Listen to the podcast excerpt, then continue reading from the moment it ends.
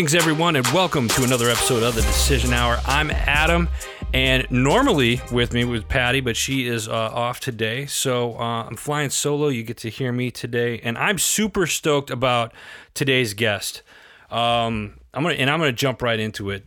Uh, our guest today, very special guest. I consider her one of our nation's heroes. Uh, she is is an amazing gal. She's an intel officer. Um, she's been deployed to Iraq and Afghanistan. She was awarded the Bronze Star. Um, she's also an award winning author for her book, The Frontline Generation How We Served Post 9 11. She is the um, recipient of the 2019 10 Outstanding Young Americans Awards. Um, also, the creator of the 2019 bicycle collector's item, the Post 911 deck of 52. So without further ado, please help me welcome Marjorie K. Eastman. Marjorie, how you doing? You forgot that I make a mean lasagna. Yes. and I can and she makes and she ships that too, folks. She's taking orders this week. So Oh my goodness. Thank you. Those I, I appreciate the kind introduction. And I always I always chuckle when I when I hear someone, you know, talk about my past as an intelligence officer and then in the same breath and she just wrote a book. It's like that is the last thing an intelligence officer should do, or anyone intelligence, write a book, right? Intelligence, right? Mm-hmm. Yeah, oh, yeah. We're gonna we're gonna get like, that and see just how much intel is in that one, right? That was there we go. yeah, so maybe out of the gates, I should start there. Um, and you know, my my book, um, it was, I am an accidental author, all the way accidental author. Um, my book is for my son, and it was to share the stories of the men and women I served with so it could shape the man that he becomes one day. Oh, um, and so that, you know, my the book is the story of our post 9/11 generation of people who find that front line and they find a way to step up, they find a way to help and, and own their sphere of influence and make a difference. And so it's about service and character and leadership. Um, it's about our tribe. I love it. Absolutely love it. Now, so okay, and that book came out when? When did you start? Uh, you know, uh, putting that together? Was that oh. something that you put together and kind of like journaled throughout your military career, or was this just something like you sat down last minute and was just kind of like, you know, I'm going to put this together and this is for my son? How did that start? Yeah, well, so I, I kept journals on my two deployments um, for Operation Iraqi Freedom in 03, OIF 1, and then um, Operation Enduring Freedom Afghanistan from 09 through 2010. So I kept journals every night, and it was really just a way of um, you know, kind of emptying my brain at the end of the night. It was a release, um, and I needed that more so on the second deployment rather than the first. The first, I was enlisted. I was so, I mean, I had been in the Army for about a day and I just didn't know people. I didn't know. And I was like one of like four or five females on a base of like 2,000 men that was forward deployed, you know? so it was so, I felt so isolated. So having that journal was a great way to kind of just write things out, sort things out, and put it in, and put it away. Um, and then I had it to, you know, really reflect on it. Really, that first journal became a smart book for me because it really helped me understand how I wanted to be as a soldier and what I wanted to do with my the rest of my time in the military. And so it was my smart book on leadership and all those things that I mentioned. Um, and then the second one, by the second tour, I, I, um, you know, risen through the ranks and I was a commander by that point. Um, and I received my commission. I was in the intelligence uh, field, and it was so much about the story of the day. Um, you know, because leadership's lonely. You can't right. um, have the same conversations and relationships when you're in certain positions. Um, and so um, my husband was very savvy to this, and he gave me that journal right before I deployed. And he knew that we wouldn't be able to talk because he's my my mentor, my advisor, my best friend. He's amazing. He also has wow, his career is knockout. 20 years in the military.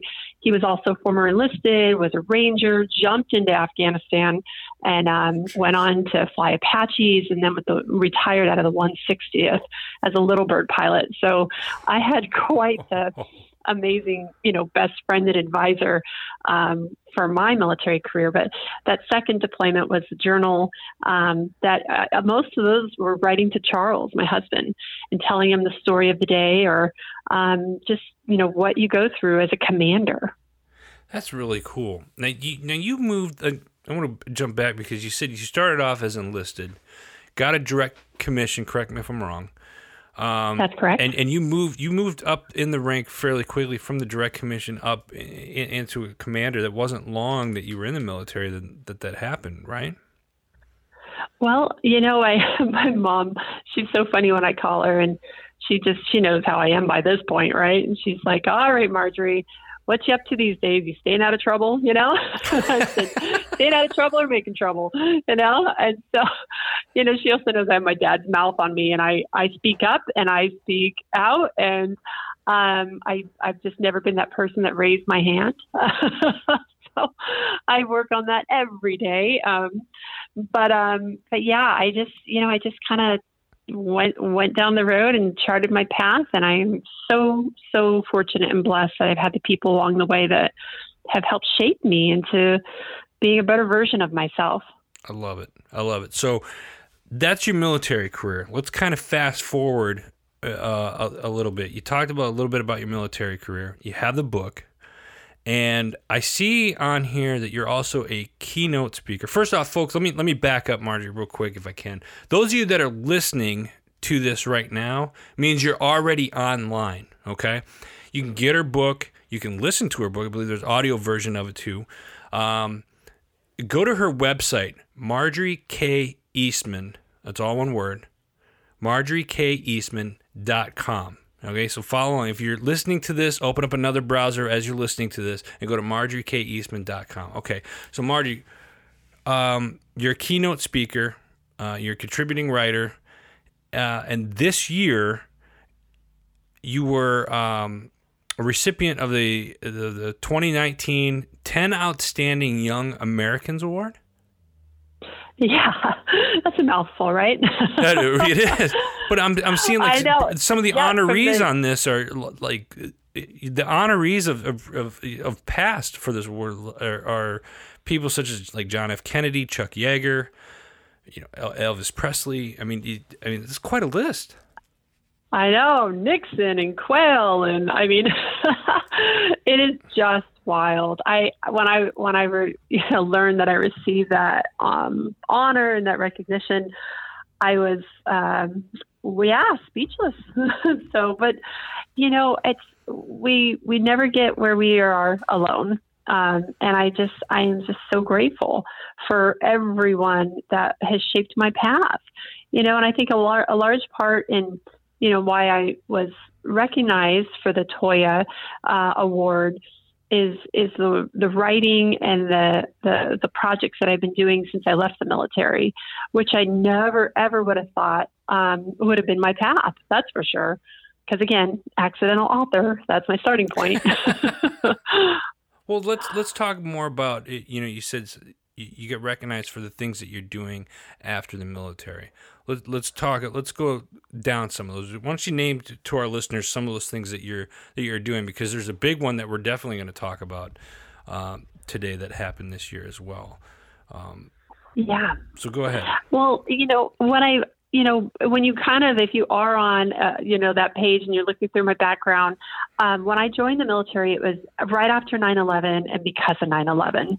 It was just, you know, very simple for me to say, hey, no one does that to our country. I need to be part of this generation's story and I need to do something and step up. I need to find a way to serve. So, my best fit, I looked at everything Peace Corps and Teach for America, and I mean, you name it and I just kept coming back around to the military. Um, at the time, I was applying to grad school, and so my recruiter was, you know, so so terrific. I loved my career. My recruiter. I ended up sending him a thank you card from basic training, which he said he never received I don't know why. I can't imagine. I can't imagine why they don't. So. and all this time to write, right? Some, you know, front leaning rest position. No.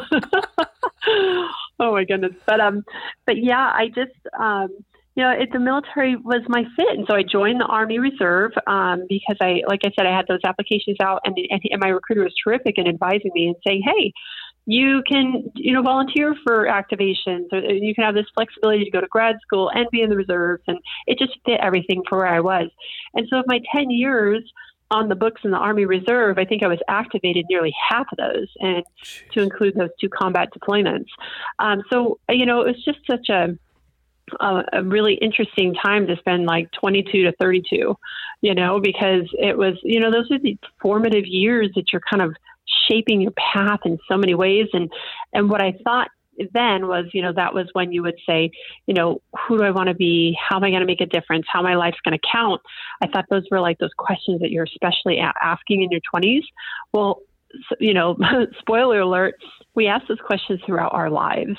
We really do. We we are constantly, I think, thinking about, you know, what is what is our why? What's our purpose? And I mean, we, we're not just here to breathe and, and and you know steal oxygen. You know, we are here to to to make a difference. Right. We all have a purpose.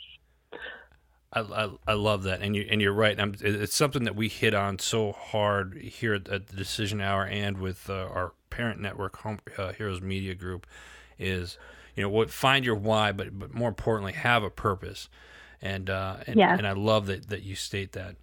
Um, so current projects. That yes. was your question. Yep. Current current. So current so, projects. Yes. So, um, so you've probably heard a little bit about the book. Um, I hope you check it out. Um, like I said, um, or maybe you mentioned this, there is an Audible version if you're a commuter or if you just like that format. Um, but it was just an incredible experience of capturing those stories.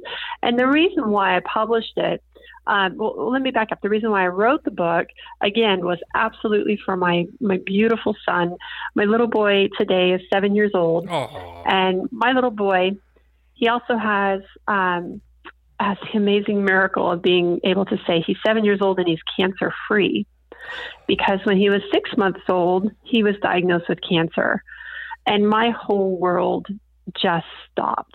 It was my uh, major crucible. I mean, I mean, there, there's a special kind of hell for when you go through uh, situations like that in life. And I was there, and my husband, we were right there going through that with our little baby. And, um, you know, I, I started the story with the good news. Today he is seven and he's cancer free. Yes. Um, but I was really writing those stories down because I had to remind myself I was strong. And I wanted to write the stories about the man I hoped he would be because I was convincing myself he was going to be a man. He was going to make it. And thank God, praise God, he is doing really, really well today. And he's been six years cancer free. So uh, we are so blessed. I had all of those stories on my my computer. I was literally just going to print it off when he was age appropriate give it to him. But I started having experiences and and, and people and nudging that people knew I was writing, um, you know, because I told close friends and families, you know, they were checking in on me, say, "How you dealing with this, Marjorie? Are you okay?"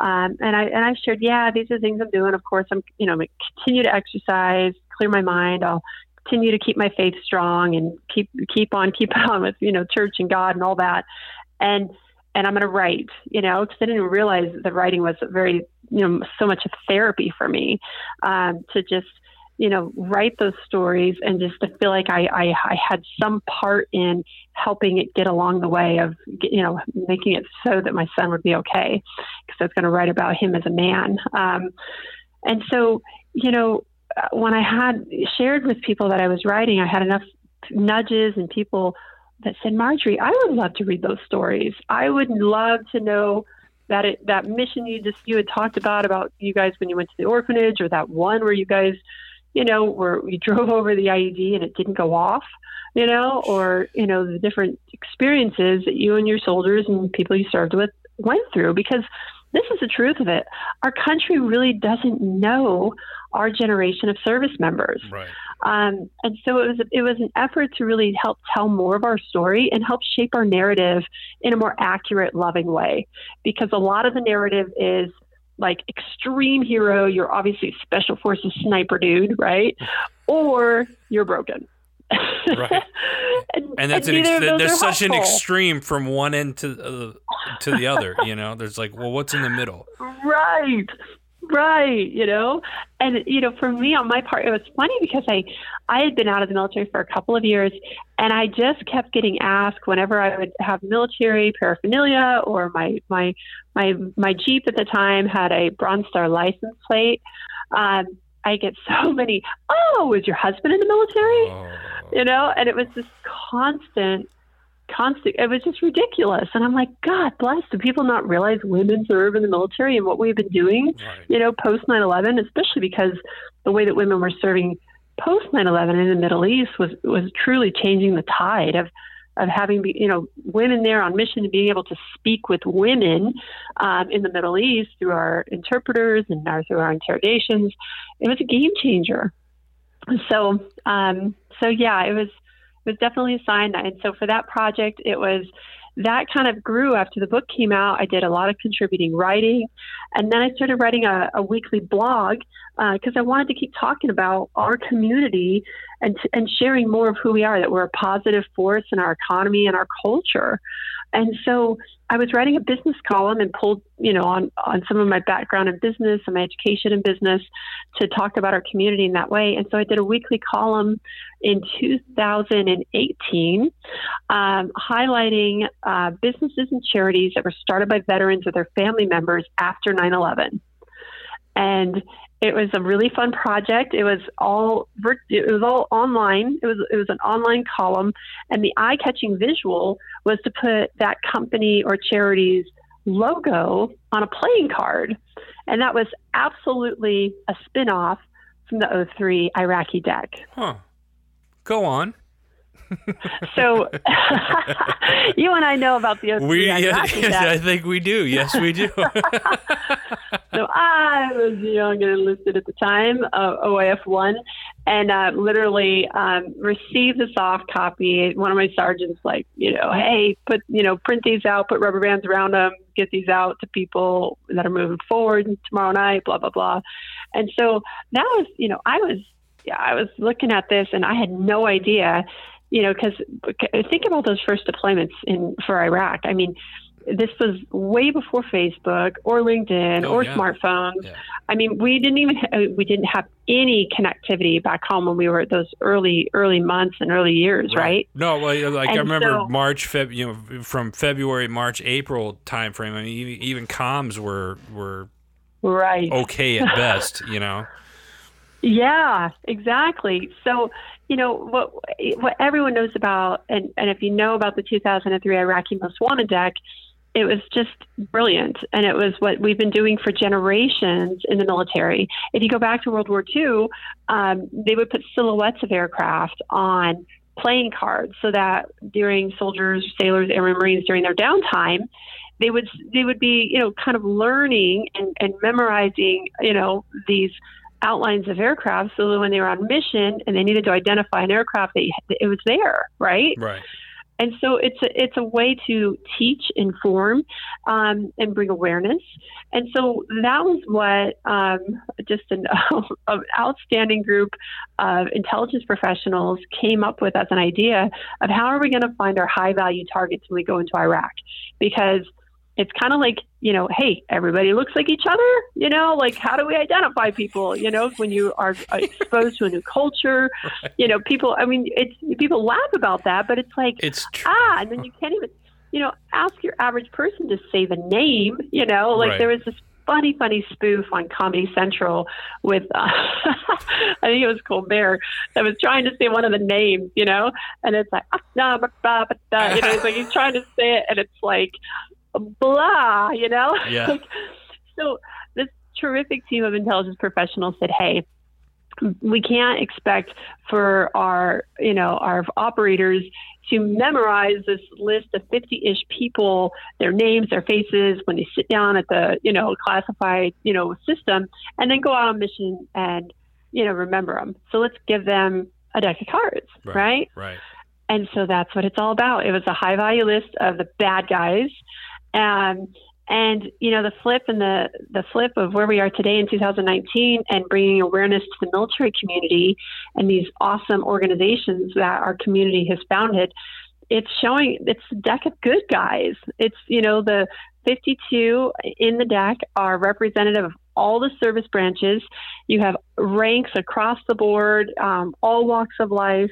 And it's just really a fun way to learn about the community and just be inspired. It, it's a positive. I think it's a huge uplifting positive. And when these when these cards came out, and I recognized, I mean, I know you and I both know a lot of people in this deck. Um, obviously you because since you put it together but when the deck first came out i was like oh my god like uh, like I, I know a lot of these people and it was such a a cool thing to see you know and it, it, because there's enough negativity in the world and I, and I really think that this is a, a kind of a positive uh, thing for for the veteran community uh, to see. And I hope everyone um, guess it. Now this this is a they're they're it's a collector's item which means it's it's like a limited edition. They're only they're only making these for a certain amount of time. Is that correct that's right they're going to stop printing these bicycle collectibles and I, I guess i should share that part of the story so it was just a business column and then in December of last year, I was on the phone with the CEO of U.S. Playing Cards, the historic U.S. playing cards over you know, 1885 or 65. They've been around forever. Largest manufacturer and distributor of uh, playing cards in the world. Iconic American brand, as we know, Bicycle and Hoyle and all these amazing playing cards, right? Yeah. And uh, when I talked with the CEO, amazing human being, his name is Mike, and he, you know, I tell him about the project, and I said, hey, can I just get some of these decks printed out because I want to give them to the to the c- companies and charities I featured as a hey, attaboy, way to go, keep going here. I'm really proud of you, and just you know, give them that kind of you know nudge of you know saying great job. And he's like, well, I can't do that because I can't print their logos without trademark approval and all the legal paperwork. But he said, Marjorie, that's not enough. He goes, this is really something special. This is collectible. And so I'd like to to tell you like, hey, let's make this a bicycle collectible next year. And I'm like, oh, oh yes. Wow. I'm like, wow, what does that mean? You know?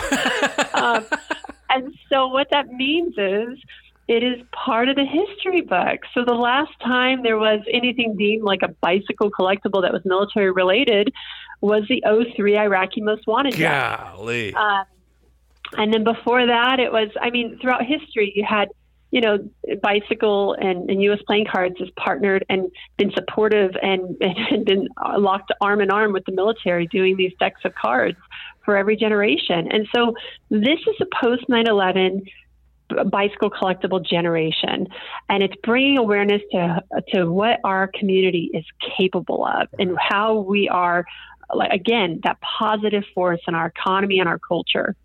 Um, so it's there's out of the 52, there's 30 businesses, there's 22 charities, um, and they're not just charities of like, hey, veterans help veterans. These are charities like you know, that are only helping veterans, like uh, Wounded Warrior Project, which is the Jack of Clubs, or um, the Ace of Hearts is Team Red, White, and Blue. It also has charities on here like Global Vision 2020, um, which is started by an awesome Marine named Kevin. Um, and I'm looking for his card. He's the eight of diamonds. And he is putting eyeglasses on, you know, little kids and people all around the world um, and helping them see. I mean, he's just amazing. he has an amazing mission. Um, and Marine started this awesome international charity. Um, so it is it is a really interesting way to see our community. And so for veterans, you know, if you're a veteran or part of the military community as a family member or a supporter, it, for you, it's affirmation. Like, this is who you are. You're collectible. You're legendary. You're part of history. You are a frontline leader. Keep going. And oh, by the way, this deck will be a great resource of cool businesses and charities. Um, if you're not part of the military community, this is a terrific way to get to know the community and be part of us. So you're going to learn you know these awesome charities hey go pick out three of them and volunteer or donate or get involved and you're by way an extension of getting involved in part of what frontline leaders are and who, what we do. Um, and so and, and then support the businesses. You know people say buy america all the time. You know awesome. Yeah i mean check out these veteran owned businesses um, and the, the businesses started by family members. They're pretty amazing. Now, where can people get this deck? Uh, you can get the deck on Amazon, like everything else in the world, right? um, you can also get it on bicyclecards.com. Um, if you buy it on bicyclecards.com, a portion of the proceeds are going to be donated to the 22 charities in the deck. Nice. So that feels really good. So Awesome. people um, make your decision. Awesome. Well, Margie, we're coming up on time, and I want to ask you one last question. It's a question that we uh, we ask everybody, all of our guests that come on the show. Uh, the show is called the Decision Hour, and what we'd like to ask you is name a time in your life where your feet were on the line and you had to make that decision. Now you've given quite a few examples, and we make decisions every day, but where uh, name a time in your life your feet are on the line and you had to make that decision what was it? And it could be anything, whether getting married, joining the military, getting out of the military, you know, what have you. Um, what was that decision, and can you explain what the atmosphere was like for you at that time? Oh my goodness. Um, that's a great question because it's so much about what my book and the naming of my book, The Frontline Generation. The front line is not a place, it's us, it's people, right? Um, and also, the front line is a decision point. It's when you need to make a decision and step up to something and, and be part of the solution. Um, so I could grab you know, seven dozens of examples from the book, but I want to get real here. I mean, the most important decisions we make are about people in our lives. Um, and I got to tell you, I think the most important decision you can make is the person that you say, "Hey, I'm I'm hitching my my wagon, and we're gonna we're gonna be partners here." Uh, so my best decision was when my husband said, "Would you marry me?" And I said yes, and it was. Um, at his parents' house in Maine. It was snowing. It was Christmas Eve, so you can kind of get the setting. Um, and and you know, by that point in time, I knew Charles for about six months, but I knew enough to know like, wow, this this guy is different than everyone else I've ever met, and he's amazing. So. Um, so that's what I would say. You know, you've got to, you know, in my head, I was thinking I'm in my mid 20s. I'm not supposed to get married yet. I have like all these things I have to do, you know. but you've got to trust. Decisions are so much about the head and the heart in agreement, um, or or pushing on each other. Um, you've got to, you know, really just be mindful and aware of that. And I knew that this was it. So that would be the decision I would say. I freaking love it. Margie, thank you so much for taking time out of your busy schedule to join us and let us hear your story and your decision hour. Oh, thank you. My pleasure. Folks, if you're listening to this again, open up another browser. Go check out Margie's, all of her, uh, check out the books, uh, the, the deck of uh, 52, uh, listen to the audiobook. Go to her website, margiekeastman.com. We'll have all the social media stuff up uh, as well where you can reach out to her. Follow her. Uh, get Again, these cards are only available till the end of this year. Um, so get them. They make great stocking stuffers, and the holidays are right around the corner. Margie, again, thank you so much for joining us today. Um, before we let you all go, we want to make sure that we give a huge shout out to our parent network, Heroes Media Group. Go check out all the great shows and things that they they got coming up here. Now that the holiday season is right around us, they're going to be busy traveling quite a bit. So if uh, you're in the area, go say hi to those folks that are out on the road for uh, Heroes Media Group. Go to www.heroesmediagroup.com. That's all the time I have today, folks. Until next time, you've been listening to The Decision Hour.